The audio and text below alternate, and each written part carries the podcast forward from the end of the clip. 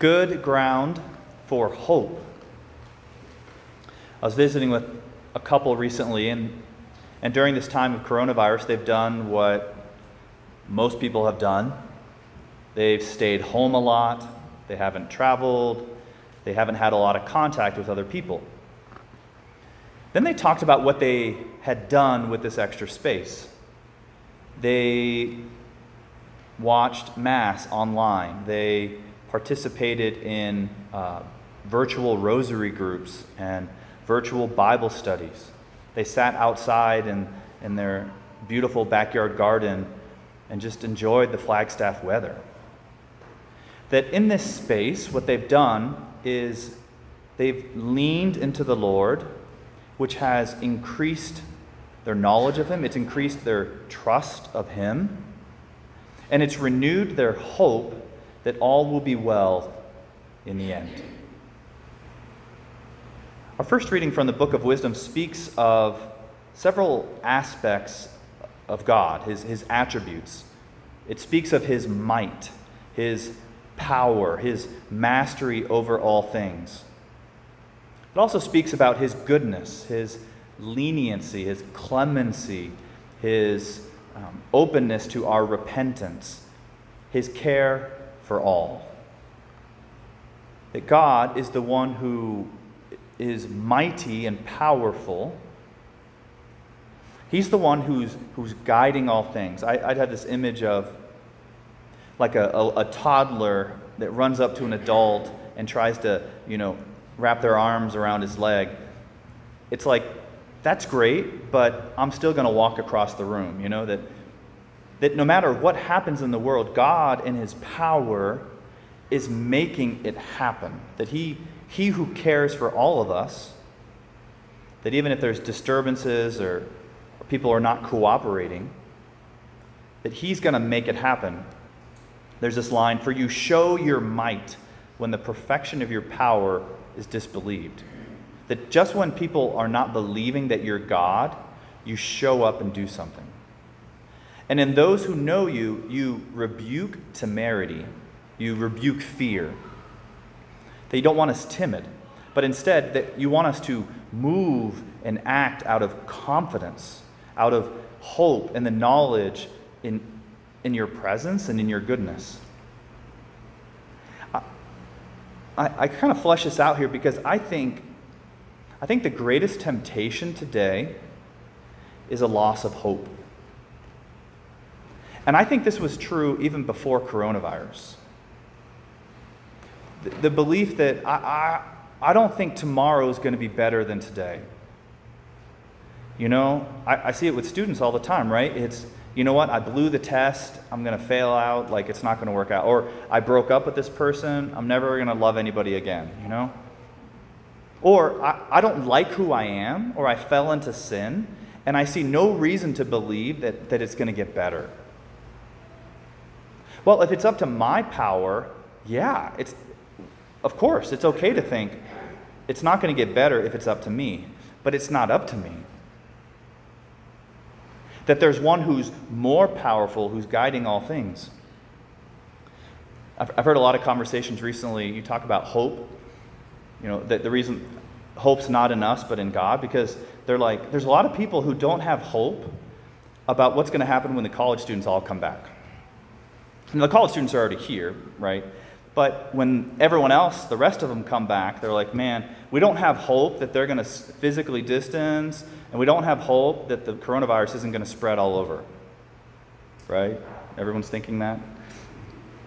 But our hope is not in specific outcomes, our hope is in a specific person. That's where hope comes from. I think we, we fall into the trap of tying hope to specific things. I hope I get an A on this test. I hope this person likes me. I hope whatever. But hope ultimately is it, it comes from God and it leads us back to God. The, the Catechism says this the theological virtue by which we desire and expect from God both eternal life and the grace we need to attain it. That God is moving all things for good. That God is not leaving me here orphaned, but God is going to respond and give me what I need to be with Him. And I think it's just helpful to reroute our hope in God and not in anything else, not in a government, not in a political party, not in a leader, not in my ability or my resources, but Him. And He is the end, eternal life, and everything else is just details. Now, I think that's what discourages, though. It's the details that make it messy. When, when I see you know, the number of coronavirus cases go up, it's like, ah, when I see policies that I may not personally agree with, it's like, ah. But that's why Jesus gives us this parable today. This parable of how a man had sown good seed in his field, but then an enemy comes along and sows weeds. And so later on, he doesn't realize and then later on, he sees wait, there's, there's wheat and there's weeds, there's, there's good and there's evil, and it's all mixed together. And, and sometimes the, the evil makes it really hard to see the good. You, you watch the news enough, and you're going to feel like there's no good in the world. That, you see what I mean by like we lose our hope? If we lose our hope, it's like the salt when it loses its flavor. But Jesus wants us to have that hope. And so the master is asked, and he says, If you pull up the weeds, you might uproot the wheat. So let them grow together until the harvest. And so as we, as we look at our world, that's what we see. We see people who are complex and mixed. We have political parties that you can't just side with because they're complex and mixed. You, you have, you know, we can't put our faith in resources and abilities because they might not be there. When I look at myself and I see my own sinfulness, my own brokenness, and I can lose hope that I'm actually growing. I can lose hope that I'm actually getting better. But Jesus is saying it's, it, it's all there, but don't, don't lose hope. Continue to foster and grow the good. Don't look at the weeds. You could tell the master all about the weeds, but focus on the wheat and do what's good for the wheat so that the good can grow. That's why he, he sandwiches in these other two smaller parables the mustard seed. The smallest of seeds, yet becomes the largest of plants, drawing the birds of the sky to dwell in its branches. That, that sometimes it doesn't seem like there's any good, there's just a speck of good and Jesus is saying, it's enough. Then he mentioned the yeast, the yeast that there's a, a small bit of yeast, and you put it into three measures of wheat. Uh, I looked it up, I didn't know what that meant. So it's like 10 gallons of wheat. So you have a little bit of yeast in 10 gallons of wheat, and it leavens the whole batch. That's how God works. That's why when God wants to save the entire world, he reveals himself to one peoples. That sometimes in a family, when God wants to save a whole family, he reveals himself and starts to work through one person. And then that one family in one neighborhood, one neighborhood in one community, in one city.